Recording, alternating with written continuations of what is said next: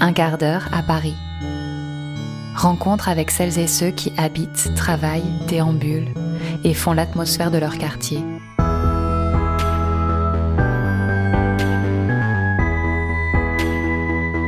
Épisode 2. Vaugirard. Boulevard Pasteur, on longe la ligne de métro aérien qui joue à cache-cache avec une rangée d'arbres. Ce samedi matin, l'animation gagne déjà la rue du 15e. Des joggeurs, des flâneurs, des gens pressés. Un attroupement adolescent encombre le trottoir d'un coup. On est devant le lycée Buffon et il est midi. L'heure de la sortie des cours pour les lycéens et aussi l'heure libératoire du début du week-end.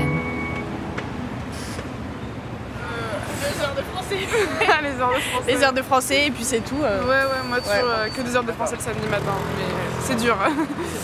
Non mais le- je pense que Sébastien c'est lui qui a le plus de chance parce que Ouais, bah euh, moi j'ai cours à 10h30 mais c'est deux heures de philo. moi, j'ai deux heures d'histoire donc euh, non c'est- en plus elle m'a pas fait sympa donc deux heures ça, ça passe vite et après bon on sort et surtout, généralement ce qu'on fait c'est qu'une fois qu'on sort euh, moi je fais du 9h30 11h30 et à 11h30 on se met devant le lycée et on attend souvent une heure parce que à 12h30 c'est- c'est c'est l'heure où tout le monde sort et on se rejoint tous donc c'est pour ça. On va pouvoir voir tout le monde et après on va décider de ce qu'on fait euh, dans l'après-midi. Bah là, on va- un gros on peut groupe. peut-être aller euh, au champ de Mars, Ouais, ouais, faire un basket ou quoi. déjà manger. Parce qu'il est midi et là on commence à avoir faim. Euh, Il y a le grec à droite, le Subway à gauche, le café Pasteur. Boulangerie aussi, il y a un burger. Ouais, il y a Si on pousse un peu plus vers euh, Montparnasse, burger, euh, ouais. on va trouver aussi euh, d'autres. si on va encore vers Montparnasse, il y a plein de terrasses. On n'a pas de problème, ça pour manger. ça pour manger, on- ça va. C'est justement c'est un problème parce qu'on doit choisir. Donc euh, après là on va se diriger vers, euh, vers cet endroit pour manger et, et après on va aviser du, du reste de l'après-midi tous ensemble. Là, du coup, rue de Vaugirard, depuis cette année, ils ont installé cette Ah oui. piste cyclable. Je crois qu'elle fait toute la rue de Vaugirard. Dès qu'on peut prendre un Vélib ou euh, une trottinette électrique, une lime, quoi que ce soit, c'est vraiment hyper pratique. Parce qu'en plus, c'est la plus longue rue de Paris, je crois, la rue de Vaugirard. On peut traverser tout le 15e hyper rapidement sans avoir à s'inquiéter euh, des voitures ou quoi que ce soit. Ouais. on peut aller à Pa- Porte de Versailles euh, On super peut aller de rapidement. Porte de Versailles jusqu'à Montparnasse. Montparnasse en même pas 10 Ouais, minutes. même quoi. pas dix C'est- minutes, parce que là on va, on va tout droit, c'est hyper pratique. Tandis que Lucien, India, Adèle et Sébastien attendent leurs amis retardataires pour acter du programme de l'après-midi, on se dit à tout à l'heure. On opte pour un vélib bleu, l'électrique, pour descendre, toujours tout droit, cette fameuse rue Vaugirard, la plus longue de Paris, c'est vérifié. Les tables des bistrots commencent à se remplir des plats du jour, les magasins de fringues ont des vitrines colorées, c'est l'été. On tourne à droite, rue Cambronne. On a rendez-vous avec un monsieur qui se présente lui-même comme une figure incontournable du quartier. Il faut dire qu'il le connaît depuis 75 ans. Quand on arrive, Patrick tourne déjà la cuillère dans son café pour mélanger ses deux sucres.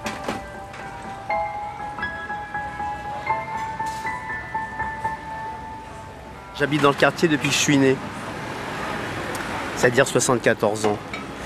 Peut-être bientôt 75 si tout va bien jusqu'au mois de novembre prochain. Je connais un peu bien mon quartier. En fait, je le redécouvre depuis que j'ai cessé de travailler parce que quand vous bossez, vous partez le matin, vous rentrez le soir et puis euh, vous voyez rien, quoi. Comme plein de gens.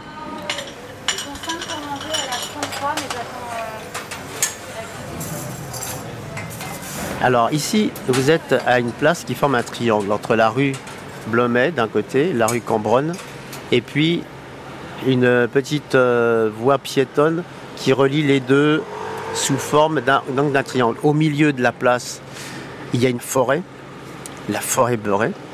En son centre, il y a la colonne euh, Maurice, une fontaine qui a été restaurée il y a peu de temps, et puis deux, trois bancs qui permettent aux gens de se retrouver, discuter, etc. Autour de cette place, il y a tous les commerçants. Il y a une boucherie, il y a une charcuterie, il y a la droguerie, le coiffeur, la librairie, la biocop, euh, un autre café. Il y a celui euh, sur lequel nous sommes installés, le beurret. À côté, il y a la pharmacie. En fait, il y a tout. Il y a tout ici. Sur la peste, il y a tout.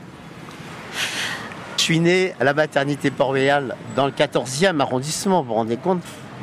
Mais d'un coup de landau, ma mère est arrivée dans le 15e, euh, rue Copro. Et je n'ai pu bouger d'ici. Alors j'aimais pas trop mon quartier en fait quand j'étais môme. En fait, quand vous êtes gamin, le, le quartier, vous savez pas trop ce que ça veut dire. Les ados, ils ont leur monde à eux. Les petits, ils ont leur monde à eux. Les petits, c'est le square. Et les ados, c'est des endroits pour euh, faire des conneries, euh, discuter. euh. Moi, je me souviens, quand j'étais gamin, on avait envie de se retrouver quelque part en sortant de l'école. Ben, il n'y avait rien, quoi. Alors, bah, si, à l'époque, on pouvait rentrer dans les cafés, jouer au baby-foot ou au ping-pong. Donc, il y avait deux cafés, là, dans ma rue. Ah oui, le prétexte pour sortir le soir. Oui, maman, je descends la poubelle. Oui, c'est ça. Puis tu viens tout de suite. Bon. Alors, tous les mômes de la rue, on descendait les poubelles. On était gentils, hein. Et on jacassait, on racontait des trucs. Et des fois, à 11h, on était encore en train de... 10h, 10h. Alors, on se ramassait des seaux d'eau parce qu'on entendait des parents ou des, des gens. Ça suffit, les mômes, rentrez vous coucher. Puis, blanc un seau d'eau. Et c'était plu- plutôt des anciens qui étaient là. Des, des gens qui avaient bossé toute leur vie, euh, qui vivaient dans de minuscules appartements un peu crades. C'était vraiment crade, hein, la Ricopro. Les immeubles sentaient...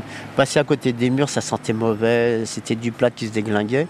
Donc un jour, il y a eu euh, rénovation des vieux quartiers. Mais au lieu de remettre les gens sur place, tout le monde dégagé en banlieue. Dans ma rue, il y avait un garage, deux artisans euh, du bois, des menuisiers. euh, hein. Il y avait une petite imprimerie, il y avait une grosse imprimerie qui, qui sortait des journaux, un truc énorme. Il y avait une activité économique et industrielle. C'était impressionnant. Mais alors vraiment, la pollution, c'était quelque chose. hein.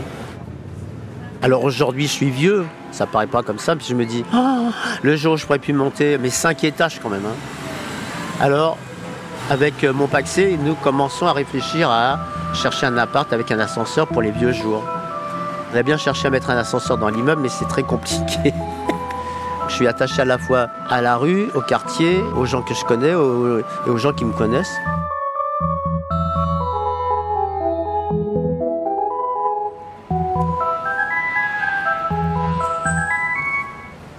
Sébastien a envoyé un texto. Ils vont au parc André Citroën.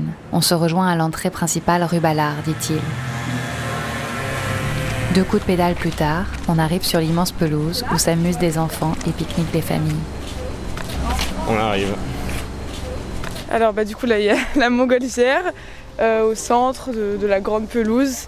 Et nous en général bon, on se pose euh, un peu tout autour euh, pour bronzer, tout ça, parler. Et ouais, puis juste derrière donc il y a les quais et euh, du coup ça nous arrive après de rentrer par les quais et, de rentrer vers euh, notre quartier donc euh, Duplex, euh, Birakeim, tout ça. Mm. Puis ouais, l'été, il y a des jets d'eau qui sont juste derrière la montgolfière. Et quand on était petit, souvent, on allait, parce que tout le monde était en maillot de bain pour se rafraîchir, tout ça. Il y avait souvent des batailles d'eau, voilà.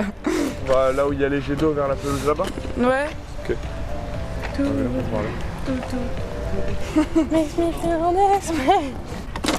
Donc là on est au parc André Citroën, donc euh, bon, il y a beaucoup de gens qui pique-niquent, donc c'est très familial. Par exemple pour le pour la journée, euh, en journée, si on veut venir manger un midi euh, ensemble avec des amis, c'est c'est super pratique. On a plein de souvenirs, que des bons souvenirs. Souvent les après-midi, à- quand on jouait à côté des jets d'eau, il y avait une sorte d'euphorie de tous les enfants qui couraient partout, qui s'amusaient avec les jets d'eau. En fait, ils, ils sortent par intervalle, du coup, euh, c'est vraiment tous les enfants attendent des jets d'eau. Dès qu'il y en a un qui, qui sort, tout le monde saute dessus pour s'amuser. J'ai plein de souvenirs euh, de ça.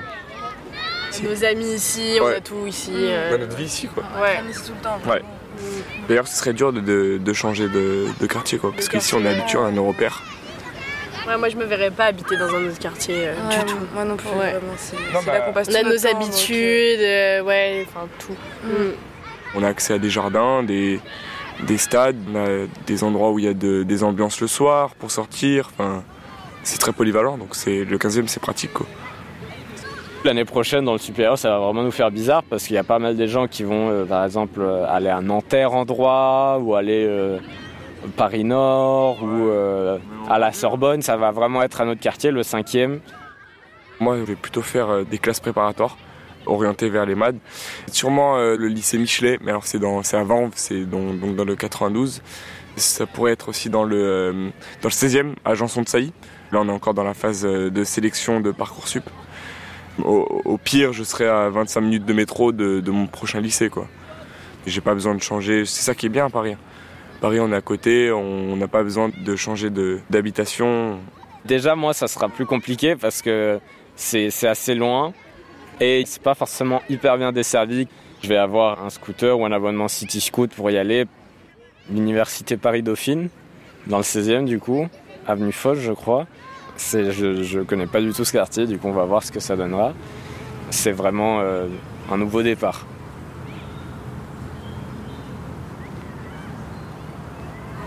De l'autre côté des haies, une autre partie du jardin se décompose en petites enclaves de verdure fleuries et ombragées par des plantes grimpantes.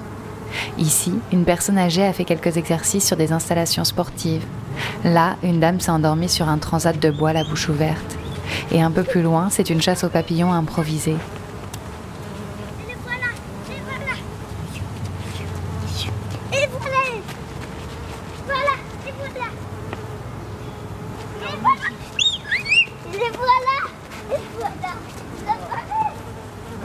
Dans un massif, Agnès et Raphaël allègent le pied d'une plante bleue. Regarde Agnès, regarde des feuilles de sinaria cassées. Bah, tu peux tenir les feuilles si tu veux. Ah ouais. Ça sera plus facile. Attends. Tiens, ici. Ah, il y en a une un peu jaune là. Tiens, vas-y, celle-là. Ils sont tous les deux jardiniers paysagistes au parc André Citroën. Attends. Attends, je vais attraper. Souvent, c'est les enfants qui les cassent quand Celui-ci, c'est un peu le préféré des gens. Déjà parce qu'il y a une quantité de fleurs bleues. Il est très fleuri. Et aussi parce qu'il correspond au mix border à l'anglaise, c'est-à-dire d'utiliser le jardin un peu comme un tableau, de jouer sur les coloris, sur les, les pores des plantes, des pores souples, des pores rigides, des choses compactes et contraires plus légères. Ça doit être du, du flou dans du structuré.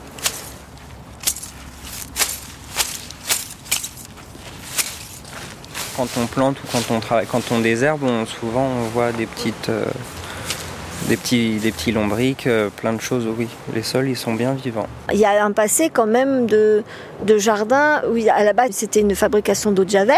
Il y avait le moulin de javel qui était à côté. Les lavandières venaient souvent laver leur linge.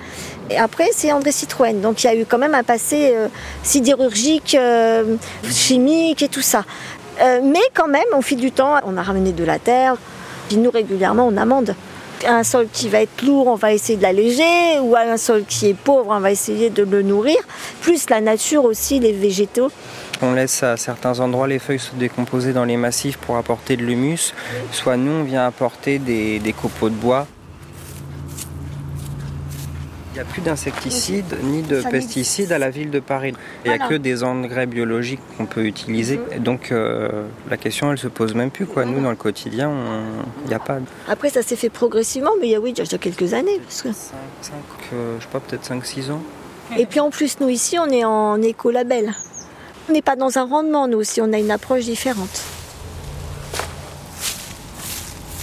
Le matin, bah, il y a essentiellement des joggeurs qui viennent ou des, gens euh, aussi à, la retraite, je pense, qui viennent faire leur, leur petite marche du matin. On a des personnes euh, vraiment que l'on voit très, de façon très récurrente, voire euh, quotidienne. Donc forcément, il y a des liens qui se créent. On a des sportifs aussi habituels que l'on voit le matin. Vous avez aussi des gens qui nous posent des questions sur notre travail, qui nous demandent sur les plantes. Même il y a des fois des remarques par rapport à l'entretien. Une fois, j'ai une dame, m'a fait rire, petite dame qui fait toujours son sport là, qui est en, en gris. Elle euh, me dit, on n'avait pas taillé les perovskias. Elle fait, oh, m'a dit, c'est moins propre que d'habitude, euh, les perovskias. d'avant. J'ai dit, on a autre chose à faire, on a eu tout, on a fait. Mais vous inquiétez pas, ça va être fait. euh. Donc c'est des petits détails On comme ça. surveillé. Hein. Donc euh, c'est très drôle. Même en hiver, dès qu'il fait beau, les gens, les gens sont là. Bien sûr, vraiment, c'était immaculé, c'était magnifique. Les taxus n'avaient pas encore été coupés, euh, ça, ça les saupoudrait, on aurait dit des petits gâteaux saupoudrés de sucre glace. C'était. euh, Ah non, franchement, c'était vraiment très beau. Les gens aussi qui viennent prendre des photos. On a un ornithologue aussi, des fois, qui passe de temps en temps. Voilà. Des gens qui viennent dessiner. Ils C'est. veulent faire des, des tournages aussi. Des tournages ou- aussi, ouais, ouais, ouais. il y a plein d'usages. Défilé de euh, mode. Aussi, c'est c'est vrai que c'est très très vivant.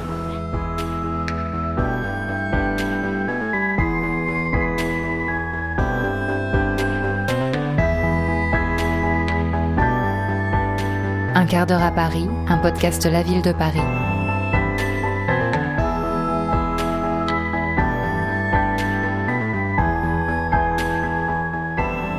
À suivre. Quartier Place des Fêtes.